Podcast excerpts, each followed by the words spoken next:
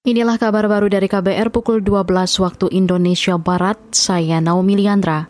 Presiden Joko Widodo akan memimpin tujuh pertemuan dalam konferensi tingkat tinggi KTT ke-42 ASEAN. KTT akan digelar pada 10 hingga 11 Mei di Labuan Bajo, Nusa Tenggara Timur.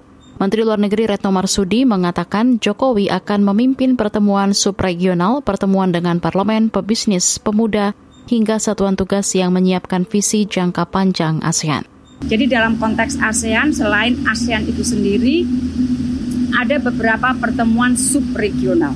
Jadi total ada delapan pertemuan, tujuh pertemuan di antaranya itu akan dipimpin oleh Bapak Presiden.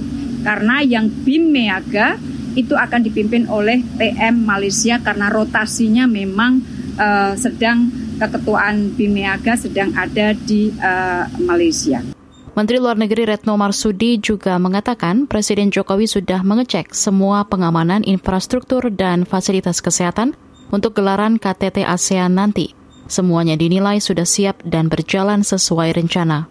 PT Kereta Api Indonesia KAI Komuter menambah jam operasional kereta KRL tujuan Yogyakarta Solo di masa libur Lebaran. Juri bicara KAI Komuter Ani Purba mengatakan jumlah penumpang KRL Yogyakarta Solo naik hingga 35 persen dari hari biasa. KAI komuter selama angkutan lebaran yang kami hitung dari tanggal 19 sampai nanti tanggal 1 Mei menjalankan 30 perjalanan komuter KRL dan 8 untuk uh, Pramex ya. Sehingga 30 perjalanan komuter lain yang kami siapkan ini sampai jam 12 malam. Juru bicara KAI Komuter Ani Purba mengatakan, volume penumpang KRL Jogja Solo pada hari ketiga usai lebaran menembus 30 ribu per hari. Jumlah itu naik dibanding tahun lalu yang mencapai 27 ribu penumpang. Menurut Ane, longgarnya pembatasan pandemi COVID-19 menjadi salah satu faktor kenaikan angka penumpang KRL tujuan Yogyakarta Solo.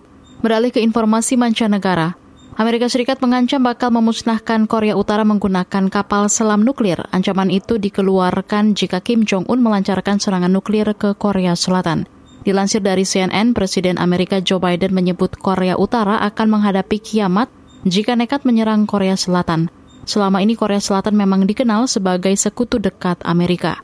Pernyataan Biden itu disampaikan langsung kepada Presiden Korea Selatan Yoon Suk Yeol dalam jamuan makan malam kenegaraan Rabu lalu. Amerika bakal menyiagakan kapal selam bertenaga nuklir di Laut Timur sebagai bagian dari kesepakatan deklarasi Washington dengan Korea Selatan. Kapal selam nuklir kelas Ohio 14 berhulu ledak nuklir itu disebut-sebut bisa menempuh jarak sejauh 7.400 km. Konflik Amerika-Korea Selatan dengan Korea Utara makin memanas belakangan ini.